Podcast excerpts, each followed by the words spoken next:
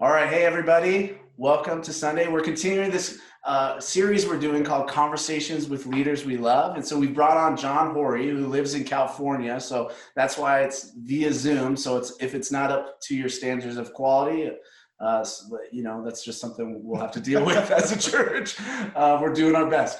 So we have John here, and we're gonna, he, he works for See Jesus. As you guys know, we've been using a lot of the See Jesus Uh, things throughout the years. John's been a huge influence on us personally, on our prayer lives, on how we look at Jesus, how we teach yeah. Jesus, how we know Jesus. And so we thought it would be great to have John, who's uh, one of the regional directors of See Jesus, and just ask him a, a handful of questions that I think relate to our church right now, as well as Uh, relate to like the time we're in as the church in America, even globally, and just how we can uh, just better know Jesus and love Jesus in this time. And so, John, thanks for being here. Uh, one of the one of the big reasons I wanted to to do this with you, John, was I I love your heart for for Jesus. I love your heart for your uh, your relationship with Christ, and um, something I've noticed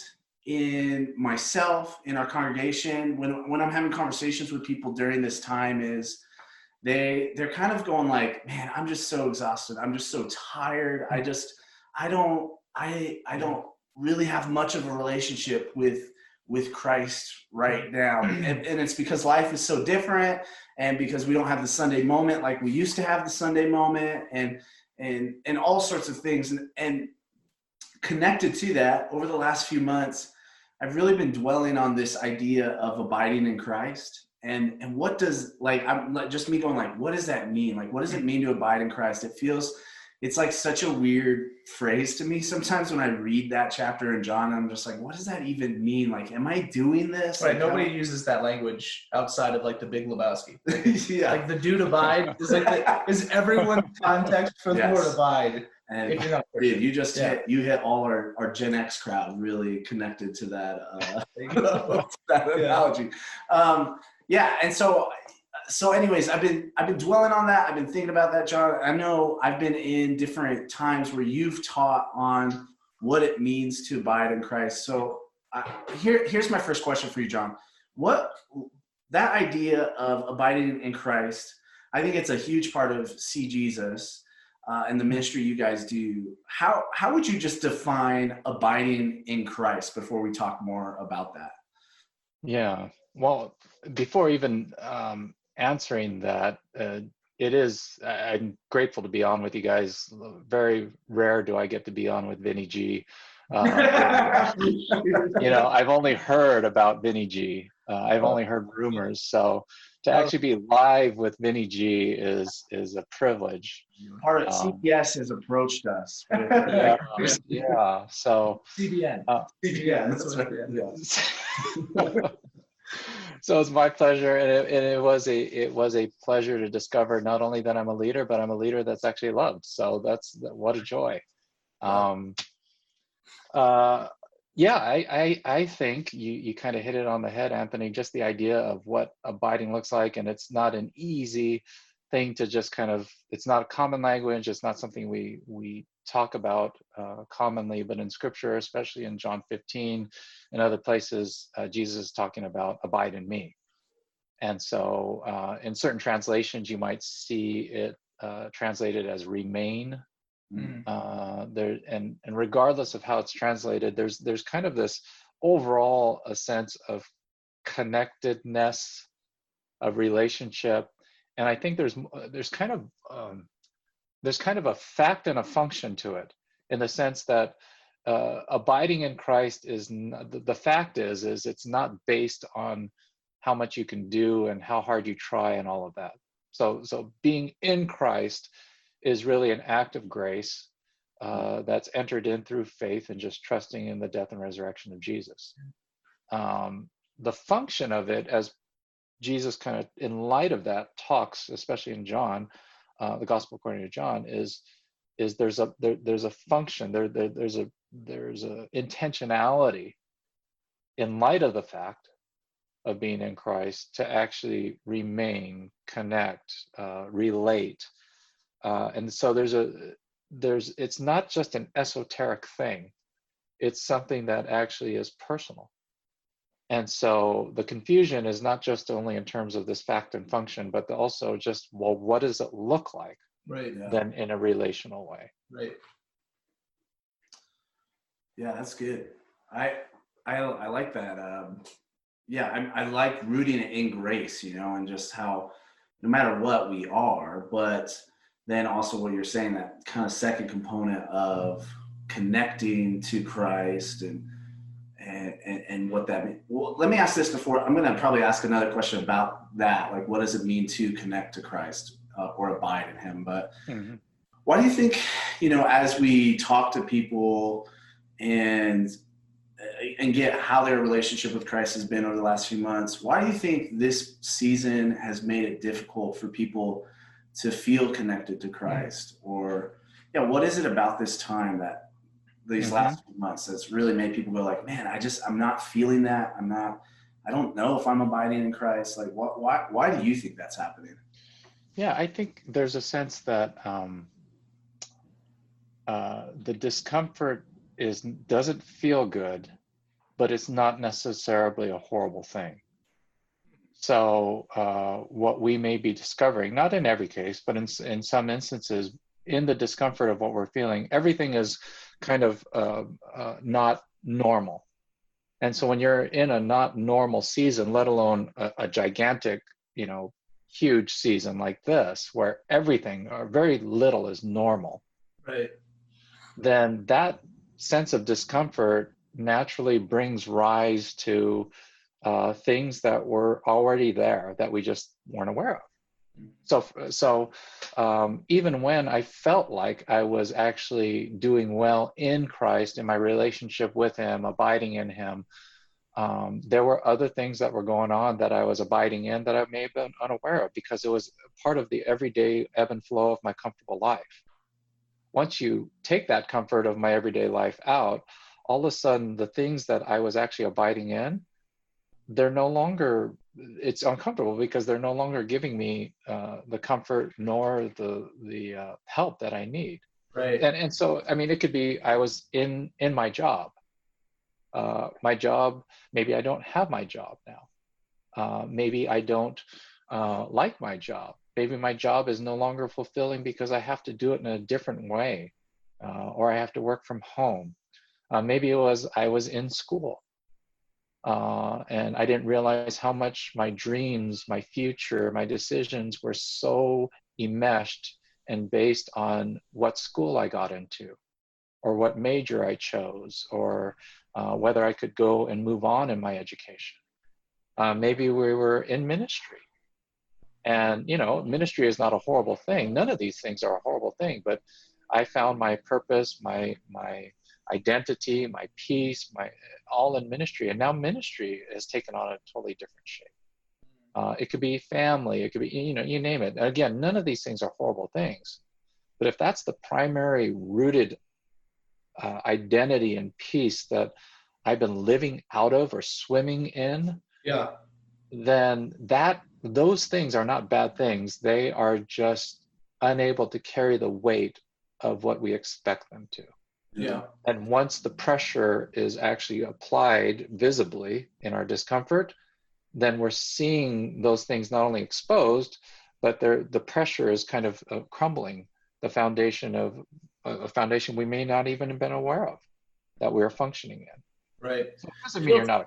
Right. It feels a lot like, uh, you know, Peter telling us we're refined by fire, you know, so the fire comes and the impurities come to the top. And mm-hmm. so you're just seeing these things. Would you, would you label some of the stuff, like the things, the other things we've potentially been abiding in, you know, coming into this season with, would, would you characterize those as idols? Would that be a similar terminology to use? Yeah. I mean, they, they could be idols, uh, anything that we obviously give our full energy, our, our worship uh, to rather than God. Um, but like I said, you know, some things are blatantly sinful, but the things I just mentioned are not necessarily horrible things. Right. And so it's not so much always wrong loves, but, you know, Augustine talked about their misordered loves. Right. So where we thought we loved Christ most, we abided in Christ most, we lived out of our relationship with Christ most, and everything else fell in order, maybe at times or over time, and especially, at least for me in my life, when life gets more comfortable, I don't realize the order of things kind of got mis misordered of, of my loves. Mm-hmm. And so right now, po- possibly for some of us, what's being exposed is the idols of the heart or just misordered loves. Mm-hmm. And so that's eye-opening. Um, that can be humbling. Um, and if we're not root, so then again, if we're not rooted in Christ by grace, then we begin to question, well, was I saved ever? And all those things. And right. that may not necessarily be the problem. Um, and so the problem may not necessarily be the fact of, of being in Christ. It may just be the function of how we're living out that reality in relationship to the other loves of the world. Yeah. Does that make sense? Yeah, that's good. Yeah. Honestly, I feel like when I, when I first met you and, and when I first was hearing some of these ideas, I feel like it helped me to understand what abiding in Christ truly is, like for the first time in my life. Like I, I, I had some of a grasp of it, but mm-hmm. I think even like when you put it in those terms of like, I'm in Christ, or I'm in family, or I'm in my job, or I'm in school, or whatever it is, that. like I, yeah. I think it's like really helpful for us to think through that. And I'm, I'm highlighting that so that our church like perks up and listens to that, and for us to begin to go, okay, what am I in? Like, what am I abiding in? And even you kind of use this like swimming analogy, or like what pool you're in. I heard you, I think you said that, like even thinking through that, like what's the pool we're swimming in? Like, what is it? And ultimately our, de- our identity, it is in Christ, mm-hmm. but it's, it feels like we choose to jump in all these other pools. And that's why uh, the disconnect begins to happen in certain ways, even though our right. ultimate identity is right. in Christ, no matter what, and we're abiding in him.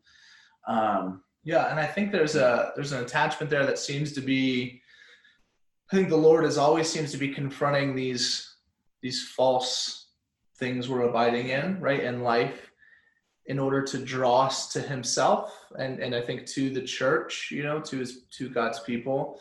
But um, I think what, what we've seen a little bit is just that, because the Sunday experience has also been taken away in the midst of all of this, mm-hmm. that then it's almost like people are kind of looking around like, well, where do I run to now? Because yeah. Sunday was the moment that like I attached myself to God.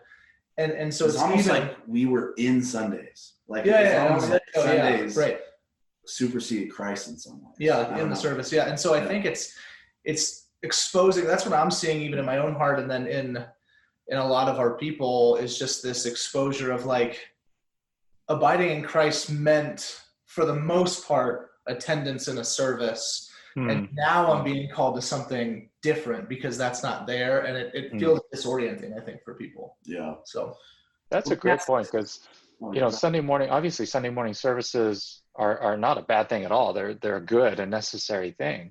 Yeah. But anything can become an idol, or, you know, and, and so we're discovering that if I was solely dependent upon being in Christ, in my relationship, uh, in my security, uh, through only Sunday morning experience, then Sunday morning experience was never meant to carry that weight. Right.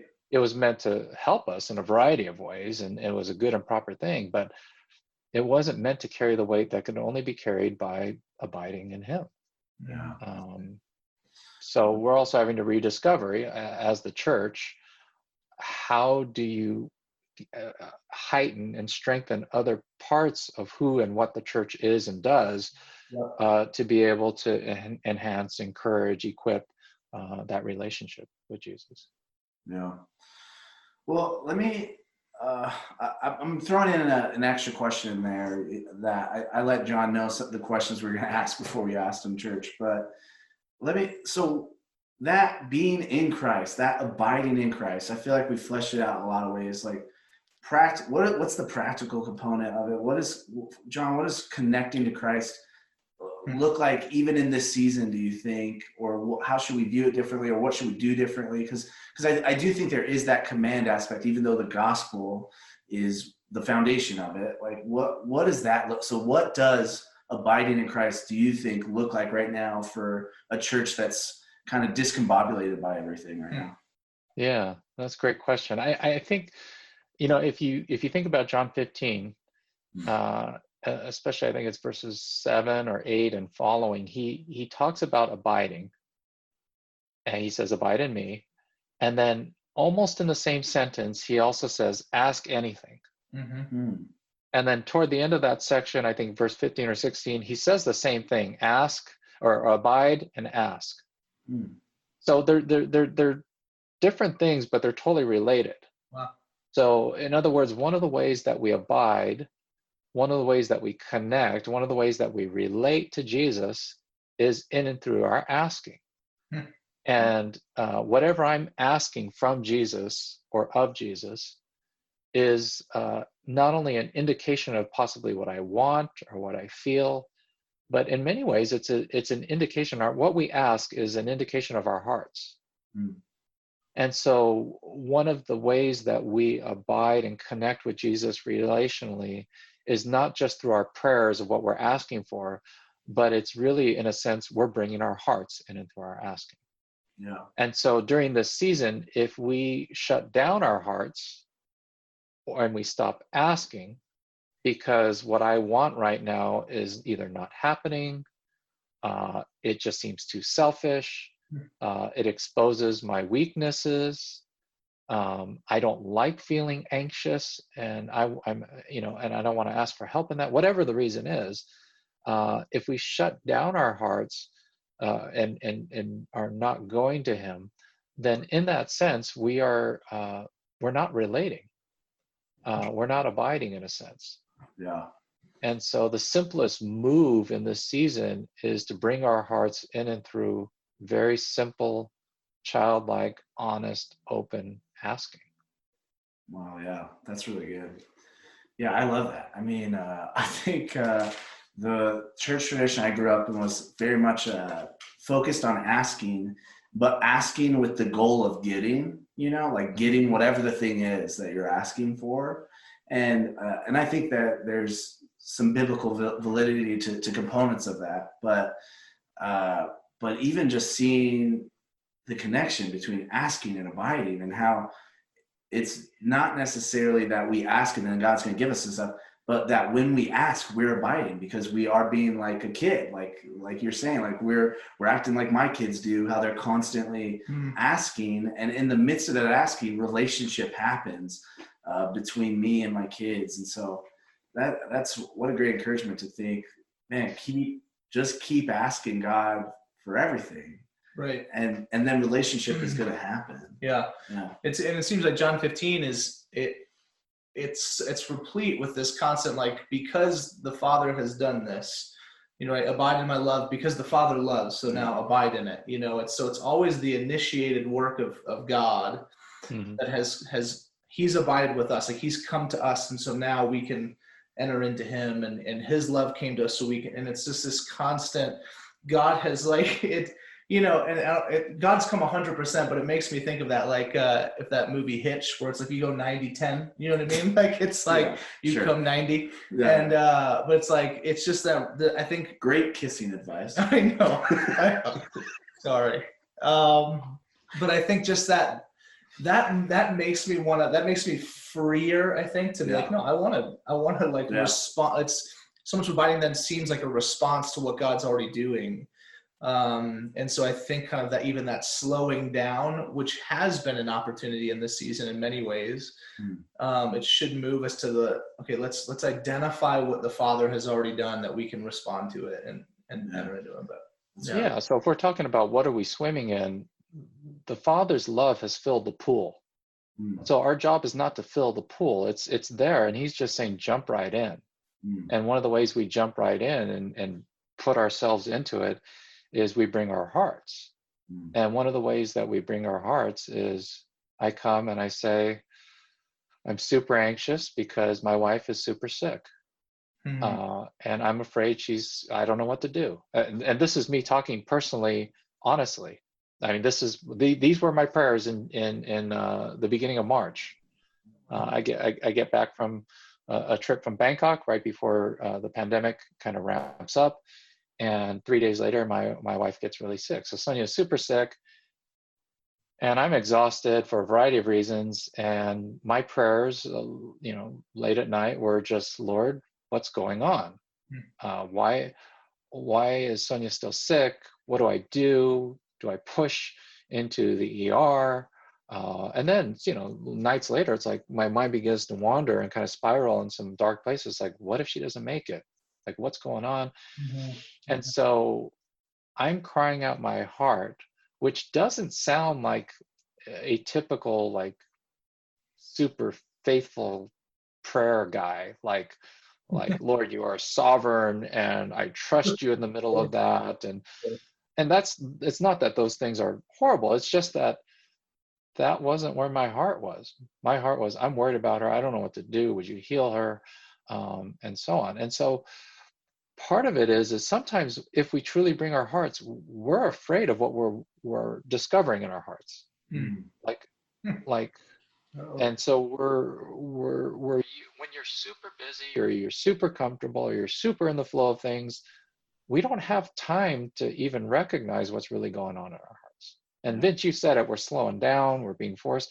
And so sometimes it's not so much even just the idols. It's like, it's our own hearts that are rising up, and we're like, what is that? Yeah. Why do I feel that way? I don't like feeling that way. I, I definitely don't want God to know that I'm feeling that way. Right. And it is, it is like a kid wanting to ask, or, or they feel something or they're doing something, and it's like we're hiding it behind our backs, and we're praying and we're praying the right things, but God's going, hey, what's, what's that? What's what? And he can see right over us into our hearts, and we're, and we're like, oh, that's nothing. That's nothing. Let me keep praying about these things that sound really right and good. And it's like, what is that? And it's like, well, it's this thing, and it's kind of bent, and, you know, and he's saying, bring it, mm-hmm. bring your heart. Wow. Um, and that's a risky thing. And so part of, part of what we're discovering is, is I'm discovering is that Uh, I don't have a problem believing that God's sovereign right now. I think he's in control. I think the, the, the virus didn't surprise him, all of that stuff. But at times we might wrestle with, is that sovereign God still really good?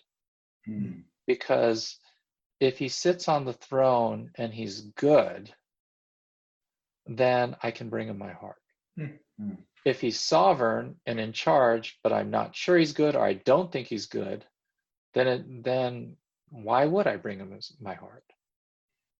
And so during the season, it's not just about, hey, he's in control, but it's like, I firmly am, am, am, am being rooted once again in believing that my Father is not only king, but he's an infinitely good and loving king. Oh, and therefore I can come not only confidently because he's in charge, but I can come weakly, openly, vulnerably, because I know he's ultimately, ultimately so, so good. Yeah. Um, so. Yeah, I think that's really, I think that's really hits on like a lot of why we pray the way we pray, or why we do what we do. Let me ask this, John. I think, so I think a huge thing of what you're saying is, man, God is, has shown us he's good. He's told us he's good. He's even reminded us, reminded us that he's good. But I feel like so many people, this is another curveball question, by the way. So many people, they, they, they're, they're like, man, I don't know if God's good. I don't know if the God of the Bible is good, even though they, they can be really faithful people, really believe fully in Jesus and the resurrection, but they, that they're really wrestling with, with what, exactly what you're saying, the goodness of God. What, how, how would you shepherd someone through that? How would you guide someone through that process? Because I think, I think me, my own person, personally, sometimes I think that's sometimes a thought in the back of my head, like, are you really good? And then I think sometimes it's maybe, if I'm honest with myself, in the front of my mind too. And so how would you shepherd me through that? How would you shepherd anyone? Well, I, I think, and you know, we've, we've talked about this before in, in a variety of ways. I think, Um, part of the function of praying in that way is um, we need to be free to pray what is not good, not just what is good. Mm-hmm. And what I mean by that is it's, I, I should be freed to call a spade a spade, uh, that we do live in a broken world, that we have broken people. Lord, it's not good that there is a pandemic going on right now. It was not meant to, uh, to be this way. Uh, it, it's not good that marriages are suffering because we're holed up at home, or that people are who are in abusive relationships are at home. Uh, it's not, and so it's good and it's right to be able to cry out uh, that this is not good. That mm. that's an honest prayer. That's a way of recognizing and not turning a blind eye to the brokenness of this world. Mm. Uh, and and and so that's and and yet. It, there is the opportunity to be able to pray into what is good, uh, and to say, God, you are still faithful, you are so good. And, and so part of what we're talking about is the structure of a lament. Um, a lament spend, you know, talks about and praying about what's not good and right and what doesn't feel good in this world. And then um, there's a portion in a lament structure, like Psalm um, thirteen, you see this, where he describes this, the, the brokenness and, and, and, and, and what's not good. And then he says, but, and then he goes on to say, I will trust in you, mm. and I will remember, and I will sing. And so there's a, there's a shift where nothing's changed. The brokenness of the world, his situation has not changed. But it's a matter of the will to hold on to what he still knows is good and right and true. Mm-hmm. And so there, and, and, and so the beauty of the lament is that you have both acknowledgement and prayer of the brokenness of what's going on and what's not right. Also a, a, a proclamation or a prayer of what is still true and good about God. Mm-hmm. And the beauty of it is there is permission in a lament, which is both freeing and makes us uncomfortable, that typically the first is far more weighted than the second. Mm. Yeah. In other words, two thirds to three quarters of a lamentful prayer is crying out. And then there's a mustering up of, and yet I'm going to trust in you. Mm. Yeah. And that's not a cry of like great faith, like I'm I'm I'm climbing up the mountain, going, I am just a man of faith. It really, you know, we've we've talked about faith is not so much this gigantic ladder you climb up and go, God, I am just awesomely trusting in right. you. Right. Faith is more like a pit we fall into, going, I don't know what else to do. It's it's like when when in John six, when everyone w- walks away from Jesus, and he says, Peter, what about you? And Peter kind of goes, right. Where else am I going to go? Mm-hmm. For I still know and believe that you have the words of eternal life. Right. And that's what faith looks like. It's like, it's not like this climbing the mountain going, I'm going to do awesome things. It's like, gosh darn it. I, this world is broken. I don't even, I can't help but still believe and, and, and hold on to that. You're still working. You're still good. And I don't know where else, where else I'm going to go anyway. I've tried the other ways. I've tried the other places. I've tried these other things, and it doesn't work. Yeah. It seems to, like, I think uh, in light of the abiding part of this conversation too, and in light of prayer, lament, because I think, and, and and John, you guys, and, and Paul, and, and the C G S, you guys have taught us a ton about this. And I remember even telling a story once of Paul, like, it was like walking on a baseball diamond or something like that. And he was like praying about everything, you know, or whatever it was. And just this idea of, how much of abiding means like you're in a relationship with him all the time. And so accessing that conversation, that dialogue, and that prayer in the moment, because what we've, I think we've seen in this time is these, these desires and these laments and these difficulties and these prayers, they well up in people. But for those who pray, it's kind of, all right, well, let me put that in kind of the prayer log for my prayer time this evening. And it kind of leaves the day left to then, okay, well, how am I going to still like get through my day? And so we attach ourselves to these different things. And so I think just this drive to, um, and, and I know it's something I've been trying to just do so much better of like, I'm going to talk to you right now. You know, I'm going to abide in you by asking you right now or lamenting with you right now, instead of waiting for, you know, that moment before I go to sleep. Um, because I think in some ways, I think we can almost abide in, in prayer. Like we could be in prayer instead of in Christ, you know, and when that becomes mm. a moment instead of this continuous yeah. relational connection. Oh, that's a, that's a great point, because if prayer becomes the end point and we're in prayer, uh, then prayer becomes laborious, or it becomes something we do at a certain time. But the goal of prayer is never prayer. The goal of prayer is Christ, or being in Christ, or, or abiding, or, and if we make it about prayer, then it, it won't naturally flow. But if we make it about Christ and his presence in us and with us throughout the day, then it's a natural move of the heart to go to him in prayer. It's not because I have to pray, oh, this is prayer time. It's because he's in me, he's with me. Yes. And at this moment, I don't know what else to do. Who else is going to help me but him? Right. And so it, that prayer looks not always like a prayer time in the morning or at night or whatever, although it could include that. But it, you know, I, I use the example of, um, I can communicate with my wife four different ways. Uh, I can, the best is in-person conversation, which can go longer. Uh, maybe second best is maybe a phone call. I can at least hear, we can relate live. Maybe right. third best is email, and maybe fourth best is text message. Right. And all of them have different functions, and you don't want to only be doing one without the others. But prayers can be the same way. You know, it doesn't always have to be the in-person quiet time. Uh, the text prayers that are shooting off during the day, like, you know, Lord, help me, um, just in the moment, help me because I really didn't like what she just said to me, or he said to me. I um, help me to remain in you. I, I, I just had that prayer the other day.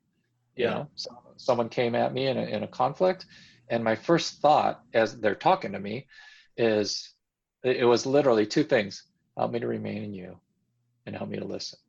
Mm-hmm. I mean, that that was the prayer in my head. Right. Wow. My prayer is usually, I'm gonna defeat this person, God. yeah, Lord, give me strength. this person. yeah. yeah. Well, I, I've had those moments too. Like, you know, yeah. there, there's the per, what are they called? The precatory uh, psalms of, like, you know, crush my enemy. yeah, yeah, yeah. You know, and, and every generation there. yeah. That corrects me pretty quickly, but uh, yeah, that's more like a that's like a Snapchat prayer. That's just, happened. A tweet. Yeah. That's a tweet. Yeah. Um, No, that's super helpful, John. Thanks for sharing all that, and, and even being personal with us about some of your own personal prayer life. Um, all right, so I, I, with the next question I asked, I think we've kind of answered along the way, but I'm still going to ask it if there's anything else. But to sum up, some of the ways, like for us who are having a hard time abiding in Christ, I, I, a handful of things I've noticed that you've said or we've talked about is, one is ask. That's a huge huge part. Just simply begin this practice of asking God. I think too, what you just said too, of just realizing God is with us. Like God is here. Like there is a um, weird picture of the Christian faith. It's almost like we're the crazy person that has this being with us all the time. And, yeah. and it's true. We do. And so, um, so ask, realize that God is there. Uh, two, uh, or three, I think, uh, examining our hearts and our loves and those kinds of things are super important in this time as well. But for those, so the question that I'll still ask though is, how would you shepherd our church who specifically they're feeling bogged down, they're feeling like just just emotionally worn, all of these things? I think a lot of the stuff you've said already has been super encouraging, a great way to shepherd us through that. But are there, is there anything else, like for those that just feel worn out and tired and like they just can't even abide, like they can't even connect, they can't even remain, they can't even examine their hearts? Is there anything else you would say to, to shepherd them in that moment, John? Yeah, well, I, I'm reminded of the words of Matthew eleven, mm-hmm. and I think it's twenty-eight and th- through thirty, you know, the invitation, the, the, in the context of the passage, there is this context of salvation and all these things, but on a, on a very relational level, the invitation that Jesus gives is, is c- come to him, all who are weary and heavy laden. Mm. And in the context of the passage, it was those who are burdened by the law unnecessarily and all these other things. But I think there is a very relational aspect that Jesus invites those who are heavy, weary and heavy laden, um, not only by the law, but also, and their, their inability to fulfill it, but also what we're experiencing right now. Uh, we're physically weary. Our hearts are weary. Uh, we feel heavy laden. Right. And the promise that he gives is rest. And it doesn't mean uh, only physical rest, but a, a rest of the soul. Like, what worries me personally for me is not so much when my body is weary, but when my soul is weary. Mm. Um, and so when my soul is weary, it takes more intentionality to be aware of that and attentive to that than it does when my body, like my body, I can, I can just try to sleep better or whatever it is. But a weariness of the soul uh, is something that we can't just solely fix by sleeping. No. That, that might help, but there's, there's a sense that we're being driven back. And, and so in between the invitation and the promise, again, is an abiding word, which is yoke. It's, it's that physical, you know, the wooden piece of a beam that's notched out to yoke up two animals. Yeah. And, you know, um, I don't know if I have it, actually. I had a picture before, but it, the, the yoke itself is... A yoke. Yeah. Yeah. What was that? I thought you were going to pull out a yoke. Like, I thought I left well, my yoke somewhere. Well, I've, I, I've asked every rural person that I know, if you ever find one that I can buy super cheap, right. Like, you know, an old one, that's, uh, I'd love to be able to have that, because it, it's such a vivid imagery. Mm. Uh, because in the Old Testament, being yoked was something that was horrible because it was slavery and Pharaoh and all of that stuff. Right. And Jesus takes that term and says, yoke up to me. So you have this, you know, the picture I had was you have this gigantic oxen. Usually they would, you know, the beast of the oxen, and then you would yoke up a smaller one. And the picture I had was, it's an old children's book, but the, the oxen, this is this gigantic ox, and then there's this little kid almost hanging by the other side of the, the, the notch. And so Jesus is carrying the bulk of the weight. Uh, he is, and so therefore he says, this yoke is easy and the burden is light. Right. A- another way of saying it, almost in light of our conversation, is this yoke is good. Mm. It's not bad. It's not a yoke of slavery. Mm-hmm. So the invitation he's giving is, come weary and heavy laden, and, and he's in some senses saying, I'm not only in charge, but I'm good. This is not burdensome. And the promise is not just so much physical rest, but a rest for your soul. So the most basic move in the season that I would encourage, to finally answer directly, answer Anthony's question, is to just, and this sounds so basic, but don't stop coming to him. Mm-hmm. Like, like don't shut down, but I'm not happy. Bring your unhappiness to him. But I'm disappointed. Bring your disappointment to him. I don't feel like coming to him. Tell him that. I don't feel like coming to you. I don't feel like talking to you today. Uh, and so then, you know, for some, it's uncomfortable because, well, what if I get stuck there? Mm. What if that's all I'm ever saying? Um, and, and that's where I would say, just keep, the invitation is to keep coming. Not, not get it all right before you come. It's not um, those who are strong and, and carrying the weight. It's those who are burdened, weary, and heavy laden. Yeah. Yeah. And so just come. We've been... Um... As a staff, and a lot of people in our church have been reading. Have you read uh, Dane Ortland's Gentle and Lowly? Have you had a chance to check that out? I just bought it. Yeah. So, I mean, so it's right coming out of that passage. And and I think that that reality is, a, like, on top of what you said of just this, I think there's this idea of, I don't, if I go to him, I do have to have it all dialed together because he's he's Jesus. You know, he's the king. He's, you know, he's the Messiah. And he is all of those things and deserves that glory. But in that moment when Jesus is inviting us to come when we're burdened, he intentionally describes himself as gentle and lowly. Like he's he's saying, no, I am humble of spirit and please, like, you're not, it's not like walking into a job interview. You're not going to, you're not going to put on the business suit to go to work. It's literally just come, it really is a come as you are because he is who he is. And I think just that, that beautiful expectation of us seeing Christ clearly for who he describes himself to be as, as this humble, gentle spirit who intentionally has made himself lowly to, to be accessed by us sinful people. You know? Well, that's a beautiful picture because if you take it in the context of prayer, if I want to get my prayers right, it almost feels like because Jesus is so great, high, and king, which he is, I need to pray high because that's where he is. Right. So I need to pray sanctified things. I need to pray good things and and faith-filled things. And and the invitation was to come uh, when you're weary and heavy laden. And like you said, Vince, I am low.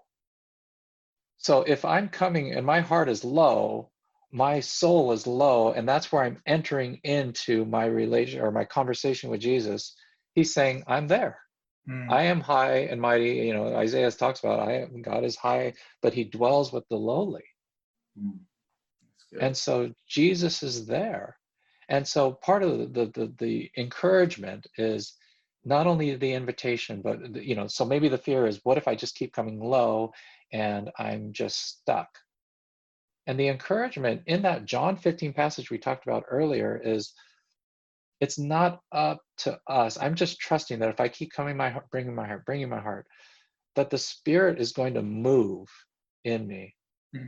and begin to reshape my heart, begin to reshape what I'm seeing, begin to move. And it may take some time, but that, but what's first required is just the entry into the game. It's just bring it mm. and keep coming. Good. Love it. Man, I, I one thing I love about talking to you in particular is I feel like as I, so me growing up in the church and, you know, so much so of my relationship with God sometimes gets into these like, okay, I got to do this and then I got to do this and I got to do this. Mm-hmm. And, and that's, that becomes like how I identify my relationship with God. And, and obviously I know none of us would disagree that discipline and rhythms and things are not important. They are. But I love that so often when we really get to the heart of the gospel, heart of Jesus, it's just like, hey, just have like deepen your relationship with him. Like just run to his arms. Just he is the sort of king that is there next to you. And I, I, I, I don't know, that just, it always overwhelms me about the gospel, about Jesus that we have. Yeah. Like, th- like this is the answer for us always. Like the answer is not, okay, make sure you do all these prayers the right way, although Jesus has prayers for us to pray. But that, man, the heart of it is run to him, run to his arms. And so thanks for that encouragement, John. I think that's super important for our church and for me. And in this season where some of us are feeling bogged down, it's like, man, just simply figure out what it means to bring the, those burdens to to God in whatever way you can. So mm-hmm. uh, let me...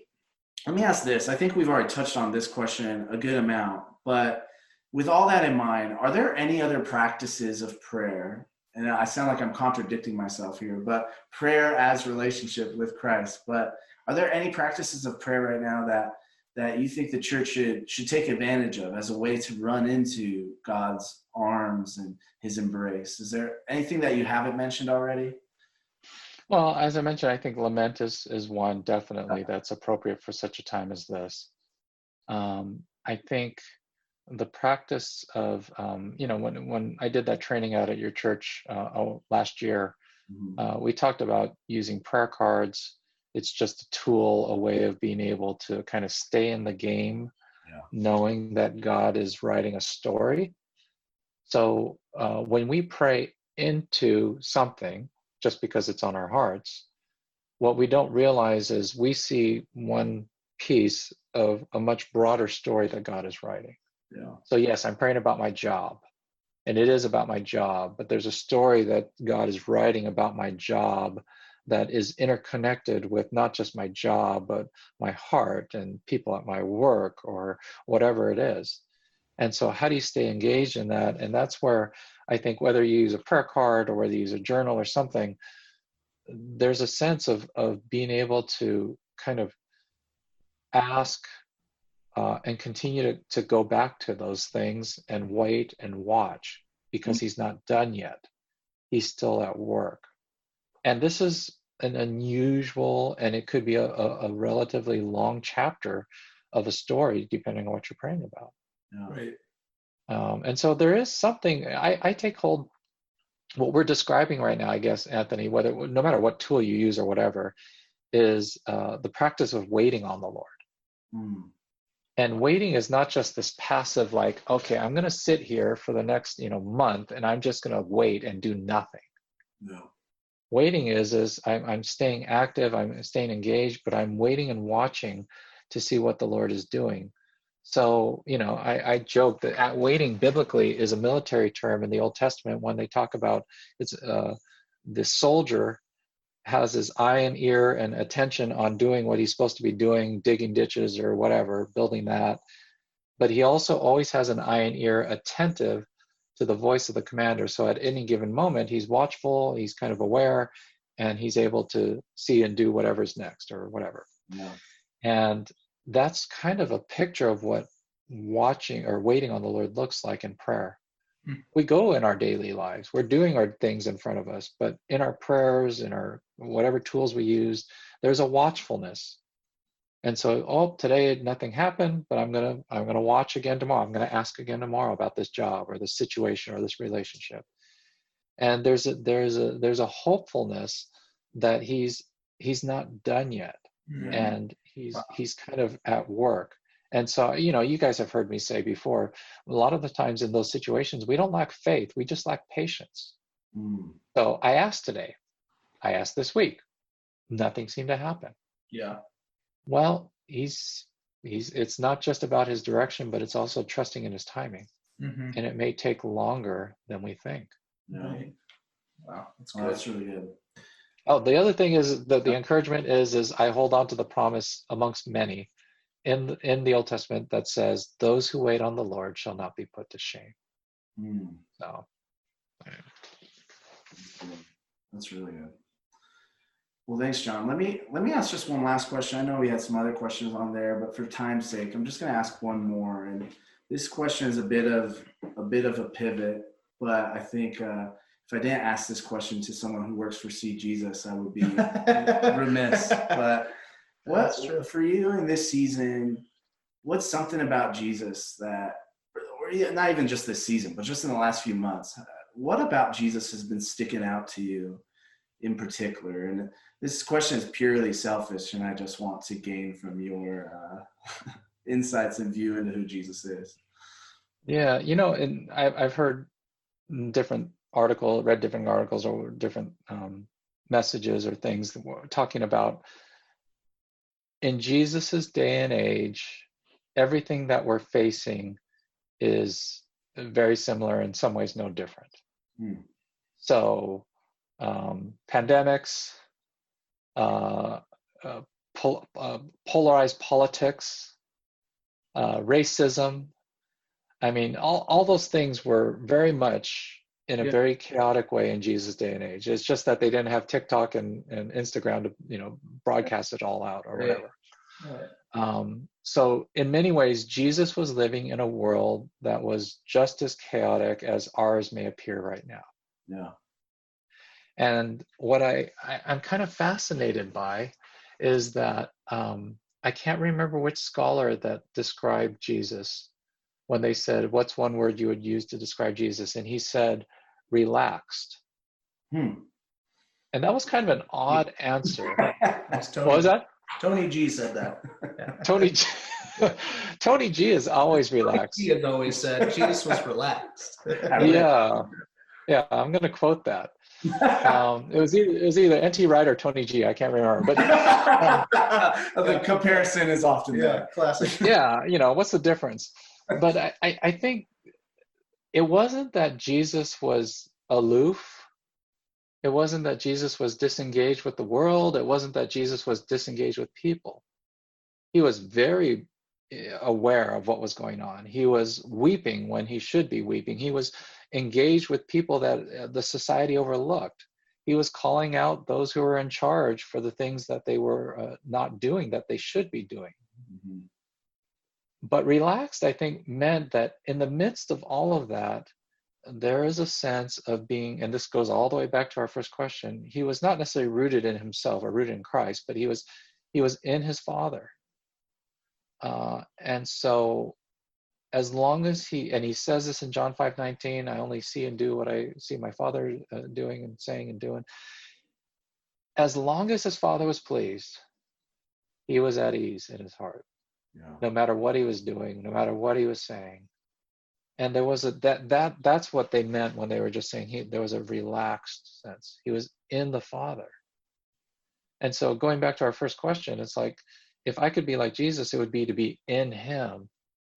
And it doesn't mean I'm, you know, not feeling certain things or d- devoid or detached from the world. It just means uh, no matter what, I, I just want to remain in him. So going back to that conversation I mentioned to you, that was very difficult uh, last week, where it was very uh, contentious. That was my prayer. Lord, help me to remain in you. Mm. Um, not be dis- and, and the second prayer was, help me to listen well. So help me to stay engaged. But as I'm engaged, help me to be uh, not rooted in what he is saying or not saying to me. No. And um, the, the weird thing is the first twenty, twenty minutes of that conversation, I had the spidey senses going off like crazy, agitation, anger, just irritation. And about twenty to twenty-five minutes into the conversation, uh, as I'm praying this uh, in, in my head, there was, uh, I'm still engaged, but there's this sense, I don't know how to describe it, but there's this sense like the spidey senses all went off. Hmm.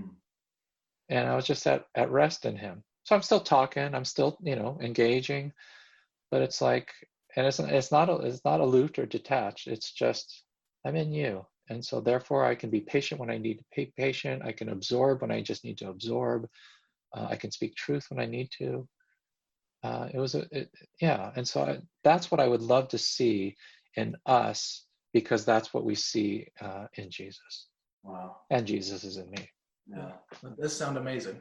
Yeah. You know, yeah, and I, I think some of it is even, that's so good to hear you share that, because it seems like we just need a, a recharacterization of relaxation, you know, because I think we've, we've established it as, you know, it's, if you're, especially if you have kids, it's after the kids go down, it's the end of the day and you're in front of Netflix, you know, like that's relaxation, um, you know, and, and that's, it's different than what we see in our Lord, you know, what was kind of giving him and granting him that peace yeah. to operate that way, you know? Yeah. The way of redefining relaxed in light of that is, uh, it's not so much even inner peace as it's, it's being at rest. Uh, my soul is at rest in him. And therefore I can operate uh, not only wisely, but even most lovingly in the midst of all kinds of different situations going on. Yeah. Wow. What a great answer. Yeah. That was good. Yeah, that's, that's, I mean, hey, I'm glad I asked. Uh, yeah. Well, hey, John, thanks so much. Uh, we'll, we'll close this time. Would you just pray for us and pray for our church? I love, sure. uh, I love hearing you pray, as someone who's taught me a lot to pray. And so, yeah, w- would you just uh close us in in prayer? Sure. Lord, uh, I thank you for um Vince and Anthony. uh I thank you for their their congregation uh, up there in Flagstaff. Lord, it was a pleasure to be able to engage with some of the congregation, both um in the training last year as well as just preaching on a Sunday morning.